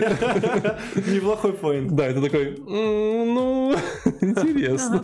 При этом он говорит, что если вы больше пяти лет э, работаете в IT, то психическое расстройство у вас точно есть. Это То да. Просто оно есть, но молчите. Да, э- э- это было достаточно смешно. Не дружите с вашим менеджером открыто. Да, типа такого. В общем, э, по факту там еще были разные истории про... Ну, достаточно как бы такие, э, как говорим, банальные советы про остановиться, э, про отдохнуть, про медитацию, про физкультуру. А, причем про физкультуру был достаточно категорический такой, скорее, совет, не типа, О, да. знаешь, там, а типа, типа, ребят, какие залы, какие кроссовки за 200 баксов? Просто, блин, берете, приходите домой, одеваете трусы, выбегаете на улицу и просто идите куда-нибудь. Типа, Никакого этого, знаешь, типа, говорит, говорит, у меня был друг, он говорит, вот надо заняться физкультурой. Говорю, чем погуглил, чем можно заниматься, и начал заниматься триатлоном. Типа, говорит, через три месяца него, типа, создал жопу так, короче, что вообще два месяца лежал в больнице. типа, Больше не мог. Поэтому, типа, э, не переборщите. Физкультура это не значит, что вы должны заниматься, знаешь, сразу буду к Айронмену готовиться, чтобы все меня поняли. Нет, просто э, хотите гулять на улицу, там, в обед, э, просто это что такое. Не надо вот этого всего перебарщивать. Вот. Кстати, из прикольного я тоже начал заниматься физкультурой. Я, Ого. э, ну, дома я купил себе эллипсоид. Э, Эллипсоид? Да, Что и смотрел на нем сериалы. Очень хороший. Да, вот, кстати, очень удобный для просмотра сериалов Да. тренажер. Ты Да, просто эллипсоид. ставишь его напротив телека, и А, это, это такой, как который бегать? когда как, ты, типа, у тебя ходить. и руки, и ноги двигаются. А. То есть я бы его назвала что- что-то похожее на как-то на лыжах так. Ну да, похоже, Катаешься. как будто ты едешь на лыжах, это или скорее, как она Ходишь на называется, лыжах, шве- швейцарская ходьба, как-то она Да, так или- называется. или- Вот, да. Но на нем идеально смотреть сериал. Я вот уже дошел до середины третьего сезона Игры престолов. дошел в прямом Игры- Да, смысле. вообще дошел. Дошел до середины третьего сезона Игры Ой, Я не престолов. выдержу еще одну серию. Вот. Игра престолов, как дети в школу просто заходят. Э, Очень, ну, это, наверное, самый гениальный совет. Он говорит, э, перестаньте заниматься херней, а следующий совет, начните заниматься херней. И ты такой, окей. Просто смените херню на херню. Да, смените одну херню на, на- на другую херню. Вот. эм, Он говорил здесь про солнце. Типа, выходите про солнце Да, почаще. да. Гов- Говорит, что я понимаю, что у нас в стране там, особенно 20 зимой, дней. световой день очень короткий, но выходите на солнце, выходите в обед. И говорит, если вы курите, ну и вам приходится выходить на улицу, просто счастливые люди. То есть вы сами того не замечая, ну, как бы днем видите солнце, в отличие от других ребят. Да, вот. Ну, э, мне кажется, это как бы... э, Нет, как- это хо- хорошее замечание. Хорошее Это- Это замечание. хорошее замечание, да. Да. Ну, может быть. Я, я, я не люблю солнце. Я-. Не любишь море, не любишь Люблю солнце. море. Я вообще испорченный человек. А, испорченный книгами человек, я бы Да. даже добавил. Э, Аня, у тебя опять следующий доклад, ты сегодня много посмотрела. Э, Вера Маневич, «Выгорание, тренд или эволюция». О, да. это Личный доклад тоже. Давай. Трави. Э, Это было... была очень позитивная HR-менеджер из Сибири, кажется. Мгм. И э, она, ну, как HR-менеджер, говорит, что вот ко мне часто приби- приходят ребята, особенно, как она там говорила, там, там человек устроился, год поработал, прибегает, говорит, Вера, у меня выгорание. И она такая в какой-то момент начала понимать, что это не так. И как бы она решила, что это просто потеря мотивации. Ну, то есть человеку не нравится то, чем он делает, то, Мгм. что он делает. Вот. А выгорание это все-таки немножко другое. Ну и э, опять же, в этом докладе она процитировала, э, что весной 2019 года на Всемирной ассамблее здравоохранения выгорание официально признали болезнью. Мгм. Поэтому раз есть болезнь, надо уже ее как-то лечить. Пойду справку получу. Э, И она провела там целое, целую параллель о том, что выгорание бывает профессиональное, эмоциональное и как бы такое как бы выгорание, псевдовыгорание. Надуманные. И вот профессиональное выгорание это как бы серьезная вещь, она уже есть давно, и там она началась впервые, ну точнее, это впервые э, начали называть выгоранием профессиональным у врачей, потому что как бы чем отличается профессия врачей? То есть они развиваются, они там получают какие-то новые навыки, они растут как специалисты, а люди все равно умирают. Представь, вот как бы ты работаешь, работаешь годами, а тут у тебя опа, и пациент на столе умер. И как бы это вот для них очень сильная травма, и вот поэтому они очень сгорают на работе. И как бы очень много самоубийств именно среди врачей, ну, потому что очень тяжело. Серьезно. А вот у нас у Новый факт. айтишников все как-то, ну, проще. Вот у нас нет такого профессионального, у нас скорее чаще эмоциональное выгорание. А А, из продакшена? по- Сидишь и выгораешь потом ночью. Да, и еще она э, пыталась сравнивать выгорание и депрессию. Я тоже, кстати, когда пыталась понять, что у меня, тоже думала, может быть, это депрессия. А, И вот э, у нее так как бы такой очень простой критерий, как бы. Если у тебя сначала фи- физиологические проблемы, а потом э, психологические, то это выгорание. Ну, типа там сначала ты плохо спишь, там плохо ешь, а потом ты уже начинаешь как-то э, ехать Мгм. крышей. А в депрессии наоборот. То есть сначала тебе психически плохо, а потом это все начинает уже сказываться на здоровье. Мгм. А вот это вот псевдогорание, это когда физически у тебя все, хорошо, но просто вот что-то там... Свиревит. Да. А, и э, тоже еще понравилось э, высказывание, что, скорее всего, вот сейчас вот эта популярность выгорания, этот тренд, это проблема 90-х. Вот она как бы просто вот так аукнулась. 90-х прям 90-х, А да. То есть, ну, вот люди, которые там, не знаю, родились. провели 90-х. свое детство там в 90-х или там родились в 90-х, вот в, в в этот нестабильный период. Э, Ну, мне кажется, на многих еще повлияли родители, которые как бы до, до этого тоже пережили Мгм. весь этот э, у нас там Советский Союз. Ну да. Вот. И что когда поколение сменится, то выгорать будут меньше. Ну, возможно, появятся более эмоционально устойчивые люди. Или всех людей заменят роботы на работе. Да. И не буду говорить, вот эти ублюдки из 90-х понаделывали роботов, за- позабирали наши работы, а мы сидим там бездельничаем и выгораем от безделья. Да. Вот. А, еще у Веры был очень хороший график, что какой ты выбираешь путь, ну вот как специалист. Э, Либо ты хочешь развиваться, то есть расти вверх, Так. Да-да-да, очень как, как очень сильно.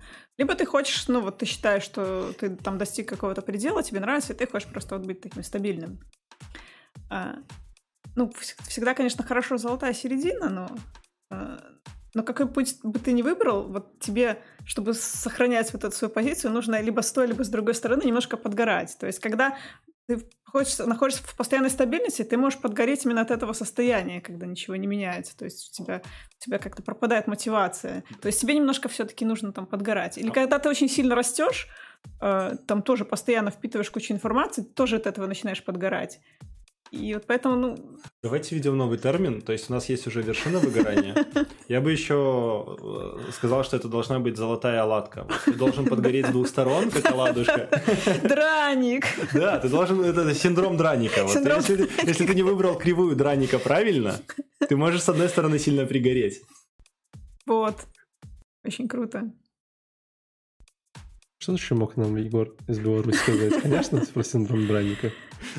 Да, и э, опять же, правильный пример, что наша IT-сфера очень динамичная. Ну, почему люди выбирают э, чаще в нашей IT-сфере? Потому что для того, чтобы там, куда-то там, двигаться, надо нет, для того, чтобы стоять на месте, нам нужно бежать, бежать а для того, чтобы куда-то двигаться, нужно бежать еще быстрее. И вот мы такие как Бегуны. вечно бегущие. О, кстати, очень хороший вопрос я сейчас задам. Давай. Вот представьте, что вам осталось жить только сутки. Что вы будете делать? Не люблю этот вопрос. Потому что, ну, типа, э, представь, что у тебя пять рук, что бы ты делала. Ну, типа, ну, я бы, наверное, делал то же самое, что и делаю. А я недавно смотрел видео про хоспис, вот, где людям спрашивали, которым осталось жить одни сутки, вот, и они выбирали всякие такие странные вещи, я типа хочу поцеловаться с таким-то актером, и чуваки из хосписа писали актеру, актер мог приехать, поцеловать. Человек такой счастливо умирал. А теперь я хочу. Не, у них было одно желание. То есть им они, многие просили какие-нибудь бусинки, вот еще что-то. Хотели просто лед поддержать. Ну, для, ну, во-первых, на эту тему есть старый э, фильм под названием «Пока не сыграл ящик» с э, двумя очень классными актерами, не помню с кем. Нам люди в комментариях подскажут, с кем там. Э, ну, он примерно об этом уже был. Сыграй в ящик? Пока не сыграл в ящик. Пока не сыграл в ящик. Да, да, да. И, вот. Там просто там тоже два э, раковых больных. Э, один из них очень, э, очень богатый, им осталось жить там месяц. Типа они вот пишут желания и их выполняют, что-то такое. Там, знаешь, прыгнуть с парашютом, что-нибудь такое. Вот. Но мне кажется, что этот вопрос достаточно, ну, слишком, то чтобы опасен, потому что, во-первых, это что вот вопрос из ряда, что бы ты делал, если бы на тебя сейчас напали на улице? Я не знаю. Ну, типа, как я себя повел бы, я не знаю. Так же и здесь. А ты смотрел фильм «Достучаться до небес»? Да, это... Да. Вот, это вот Классика, фильм... просто классика, да. да. Вот. Я его недавно вопрос. пересматривал, это такой вопрос, когда ты можешь себе задать, а про что про тебя скажут, что ты лох? Вот чего ты не сделал в жизни, и ты такой вот просто лох. Например, на море не посмотрел. Да, Валентина, они же поехали смотреть на море. Потому что на, на небесах вы про одного чувака сказали, что он лох, а второй не хотел Потому что на небе только и говорят, что о море, да. Да. Ну да, это классика. Ну, в общем, а Вера считает, что если задавать себе этот вопрос периодически, и она это практикует, то это помогает тебе как бы осознавать, чего ты хочешь, и там, расставлять приоритеты правильно, и как бы это помогает Спасаться от ну, выгорания. Давай, давай будем честны, если бы ты осталось жить один день, ты бы точно сегодня не пошла на работу. Да, ты бы вообще... А если бы каждый день задавал вопрос, то ты никогда бы не пошла на работу, потому что, ну, там не то, чтобы там самое лучшее в твоей жизни происходит. Как бы там, Что-то опять там, уже вспомнил. Там может быть достаточно комфортно, да, но... Возможно, не задают этот вопрос каждый день. Ну, слушай, а почему бы не пойти на работу, если у тебя там, не знаю, приятный коллектив, друзья? Ну, как бы, ну, за день, куда, куда можно долететь за день? Ну, не очень далеко, наверное. В Австралию не слетаешь. Полдня дня своей последней, последнего дня жизни ты потратишь на перелет, ну, как-то Не, странно. я не полетел, зачем? Вот, а... Ну... Посадил бы дерево, например. Ладно, это... это, это я бы устроила бюджет, мы, мы уходим, собрала, мы, мы собрала бы все. Мы, мы уходим в сильно экзистенциальные, короче, какие-то вопросы, постараемся их э, да. обойти. Ну, ну, в общем, еще в докладе есть ссылочки тоже на всякие тесты. Тест на эмоциональное выгорание, ну, пример известного теста на эмоциональное выгорание и известного теста на депрессию. Я прошла их оба, у меня и то, и другое. Так, ну, да. так. А ты не заразная? Не, ну так, к слову, там ну, такие как бы типичные тесты. Ну, по крайней мере, результаты заставляют там даже... Ну вот, можно в Италию слетать. Сделать какие-то выводы. А, но еще мне понравилось, понравился совет, точнее, лайфхак от Веры. Тоже. Вот, вот смотрите, сколько в вашем окружении людей, которых вы хотите обнять? Ну, прилично. Мне и тоже человек больше 20, то есть вот. я так сходу вспоминаю. И Вера говорит, что нужно общаться с теми людьми, которые, которых ты хочешь обнять, а вот тех, кого там не очень, их надо как-то из своего окружения да, и это мне мама Убирать. говорила недавно. Вот. А, то, что избавляйтесь от людей, которые тянут из вас энергию. То есть есть люди нытики. Ну, не те нытики, которые там пришли и подгорели, а такие настоящие перманентные нытики, которые вот каждый день там просто свои проблемы на тебя, вот просто в любой момент тебя находят и говорят, у меня куча проблем, и ты, опять у тебя проблемы, когда у тебя нет проблем. Вот этих людей подальше. Окей. Okay. Uh У нас еще есть несколько докладов. Э, Егор, у тебя следующий. Давай я быстро захайлайчу. Давай. Это очень такой резонирующий со мной в последнее время доклад от э, Кирилла Русинова и Виктории Леоновой. По сути, э, они оба занимаются улучшением тела. То есть девушка йога-терапевт, а мужчина остеопат. Я не знаю, кто это. Вот. А, Они говорят про то, что тело это ресурс, и вот то, что говорила Аня, что ты должен прочувствовать там свою пятку, там сустав, колено, вот максимально понимать свое тело, как оно чувствует, и тогда это будет, гармония с собой. То есть технически, если тебе надо в обнимашке, вот ты можешь обнять себя. Вот когда у тебя есть 10 минут свободное время, знаете, как дети вот раньше делали, вот они вот так вставали. А, это Вот, как бы они- вот, да, они по сути такие ля-ля-ля, туда-сюда, руки в стороны, и это хорошо, вот, потому что таким образом они э, выпускают какие-то эмоции, какие-то зажимы, какие-то вот э, что-то внутреннее, и они чувствуют себя лучше, то есть они чу- прочувствуют себя лучше, больше и глубже чувствуют эмоции. То есть э, они говорят про то, что через тело можно добиться эмпатии, когда ты ощущаешь себя и свои потребности, свои какие-то внутренние штуки. Например, я хочу пойти в кино, я хочу полежать на диване. И вот если ты чувствуешь, что тебе чего-то остро нужно, идешь и делаешь. Не, не откладываешь, мол, мне прям надо гречу поесть, такой так рукой дотронулся, не, не, что-то гречу не хочу, там ложку съел такой, нет, что-то не мое. И ты продолжаешь ее есть, вот остановись. Тело говорит нет, значит нет. И, и они показывали прикольное упражнение о том, как можно, ну, немножко прочувствовать свое тело вот здесь, сейчас, вот. Ну, к примеру, ты можешь просто встать и похлопать себя по бедрам. Вот, просто вот так. Или просто там, не знаю, потянуть себя туда-сюда, за шею руки поставить. И это сразу дает много энергии. И они говорят, что просто делайте это, чувствуйте себя, и вы будете более счастливы. Вот и все. Вот такой доклад. Про детей очень прикольное наблюдение. Я тоже в одной книге читал. э, По-моему, называлась «Белая книга». Вот, тоже по психологии была. Э, Там как раз была классная идея о том, что вот если же вы оставите ребенка одного в комнате, да, то дети, аж они достаточно, ну, скажем так, пока что не сильно отягощенными какими-то проблемами, заботами, Мгм. у них нет ипотеки, Ого. кредита, чего-то такого. Вот. Самая Э, эти города. да, поэтому э, как бы и часто именно их состояние, которое они вот, в котором они находятся, фактически, когда они живут, оно появляется именно в их теле, в их эмоциях. Они начнут что-то бегать, что-то кричать, что-то там типа как-то стоять на голове, да, вот. э, то есть это вот работает именно так. То часто ваше внутреннее состояние как бы именно так вот таким образом выходит через какие-то ваши странные, интересные э, эти. э, классический пример там того, что э, вы там напряжены, то, что вы сидите и топаете ногой. Да, ну, как бы многие видели там, особенно там в больших компаниях, там половина ребят сидит за, за компом, и типа у них нога Да, шевелится да, так да. вот. Мне, мне Вот. коллега так часто делает, я похожу, говорю, Да, да, да, да, да, хорошо. да. Вот. Я даже сам за собой замечаю, да, что когда я там нахожусь в какие-то периоды, когда очень много каких-то проблем, я начинаю так делать. Я такой, так, что-то неправильно. Вот. эм, Поэтому это очень прикольно, что ваше тело помогает вам как-то вот так дать о себе знать. Эм, Ань, психология для айтишников про выгорание и заботу о себе. Ну, тут то- тоже очень кратко. Это просто очень интересный, т- интересная смесь. Вот Егор тут уже упоминал, что у него был друг, который из психологии пришел в IT. А тут э, как бы э, человек-разработчик, э, но он решил просто там поучиться немножко на психолога, то есть он на какие-то курсы походил, чтобы там получше узнать себя.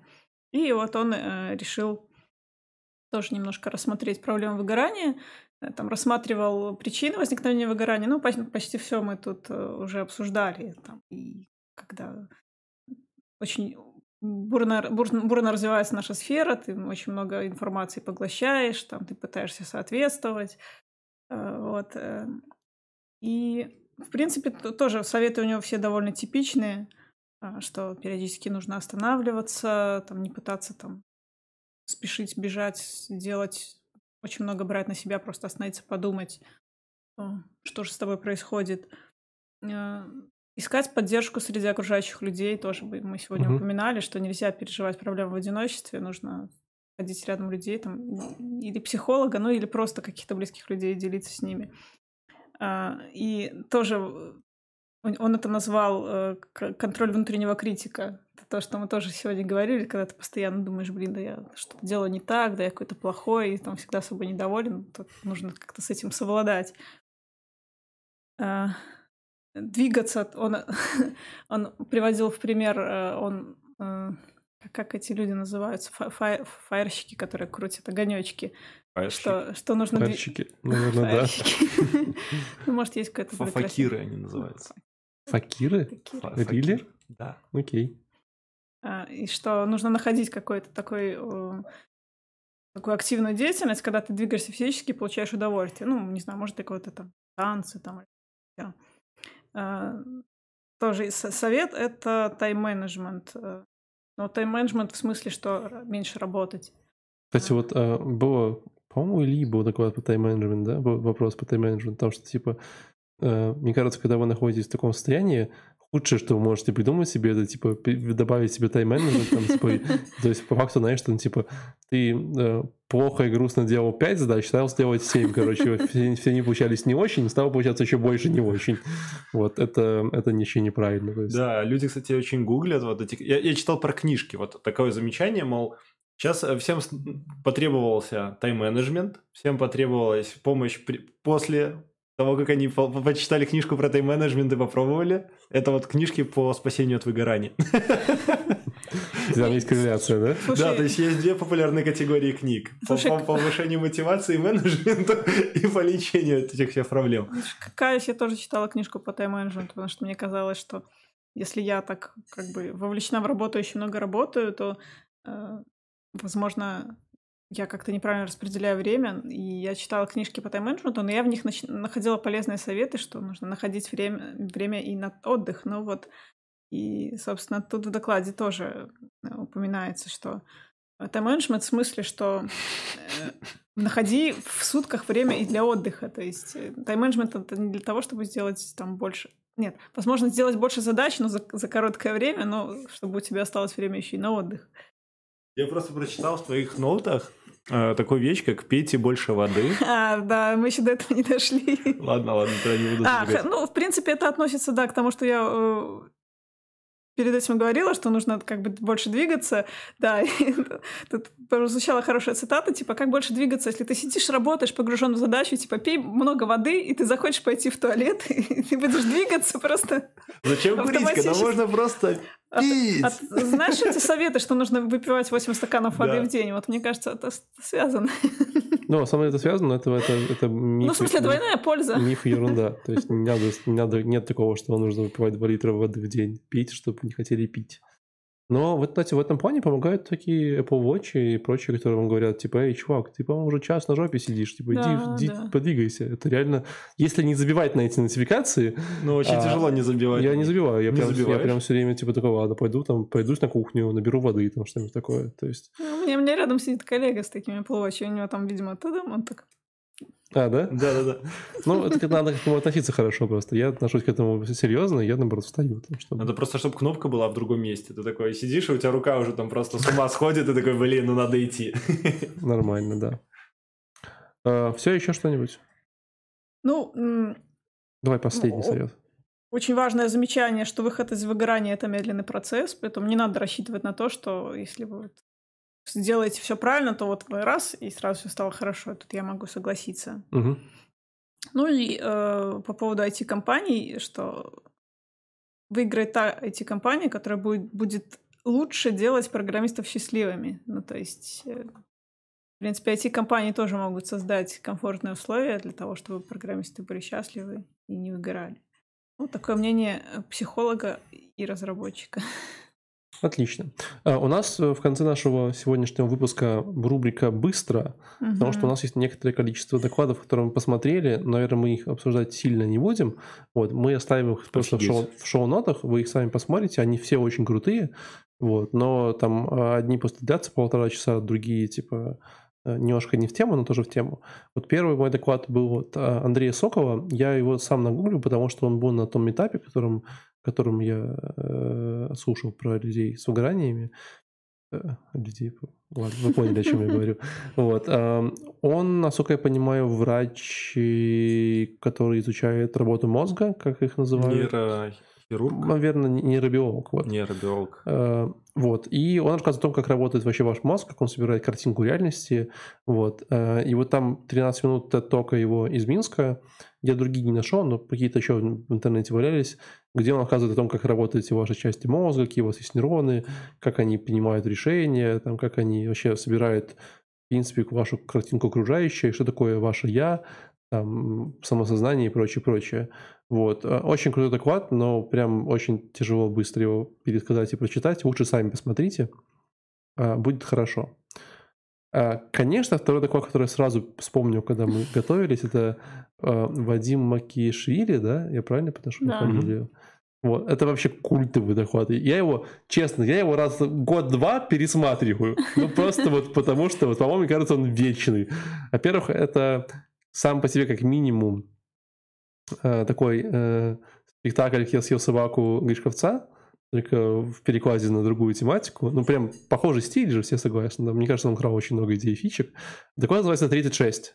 О том, э, что большинство ребят с IT ждет в 36 лет. Вот. А Ты, кстати, знаешь, что у него есть вторая серия, доклад, который называется 42? Вот Как, я, я, как наш сегодняшний я, уже, я уже прикинул, что да, должен быть. Потому что, типа, вот, вот, вот вроде бы вроде вот тут вот Ну вот в в 30 Про шесть в лет делал 36 у него было все-таки что-то как бы чуть больше такой, ну, как бы философии жизненной. Поскольку он э, медик тоже, там, по- образованию вроде бы и в прошлом, то вот в 42 он уже чуть больше говорит про вот эти гормоны, то, что мы там сегодня косвенно упоминали, про все эти там, и про, нейромеди... про нейромедиаторы, и вот про вот это вот все. Уже так с такой научной точки зрения Я подходит. процитирую Вадима, говорит, понимаете, я вот типа фронтенд-разработчик, но вообще по профессии я врач. Я бы вам сказать, какой я врач. Э, Такой врач, который очень много знает, как устроено ваше тело изнутри. Понятно, патологоанатом. Вот. э, Короче, ну это культовый доклад, на самом деле, э, моноспектакль про вообще про жизнь, про, про себя и много-много. Обязательно посмотрите, просто, просто получите удовольствие, вот объективно говоря. Я смотрел его вживую, в Минске, он, по-моему, приезжал на, на ВСД, да? Ну да, он и в Минске в том числе выступал. Да, я да, сидела да. в первом ряду, и после доклада мне Вадим сказал, говорит, что я рассказывала, периодически поглядывал на тебя и чувствовал такую поддержку. Да, было очень классно. Вот. И Аня расскажет нам про какой-то э, Talk. Pop Talk, да, я сегодня уже упоминала частично. Это вот, собственно, э, Бернаут, было мое первое пятиминутное выступление с моим докладом про выгорание, с чего, собственно, началась история этого доклада.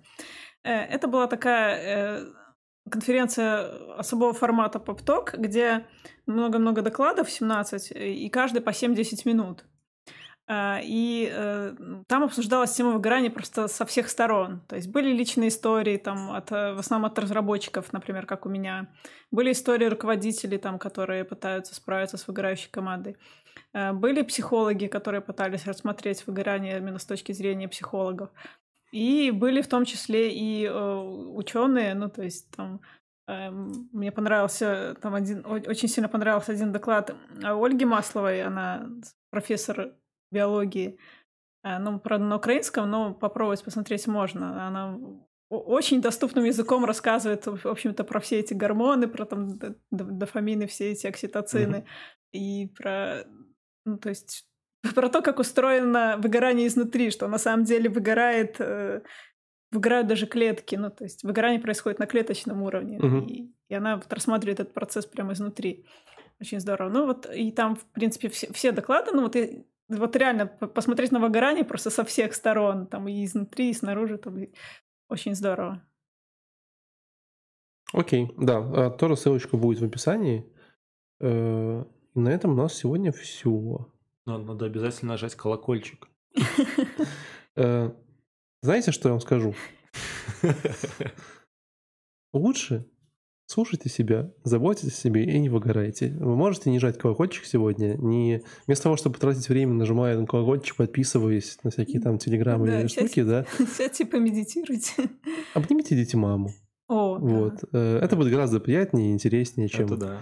э, чем- Просто обнимите кого-нибудь, кто рядом. Да, если нету мамы рядом, обнимите кого-нибудь. Да. Или себя. Или себя. Себя работает вообще, да? Работает, да. Ну, Хорошо. Вот. Я надеюсь, что сегодня вы услышали какие-то интересные советы. Мы, конечно, сделаем подборочку докладов, э, которые мы обсуждали, и вам отправим. Вот. Но если вы чувствуете, что э, что-то такое с вами случается, то вы всегда можете нам написать, мы вам что-нибудь попытаемся посоветовать.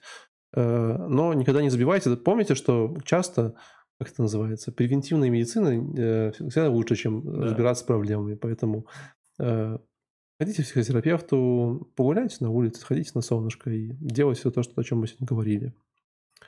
С вами был Проконов. Сегодня у нас был ваш бессменный ведущий, который сейчас прогуляет. Э, Будет другой бессменный будет- ведущий. будет другой бессменный ведущий, да. Э, Был Егор А, Егор и Аня. и Аня. Все, ребят, всем спасибо. До, до следующей недели, до встречи. Э, Спасибо вам, что смотрели нас онлайн. Смотрите, слушайте нас где-нибудь, а лучше обнимайте мам. Всем пока. Мы уложились полтора часа даже. Что такое? Ты рада, что у нас был стрим? Что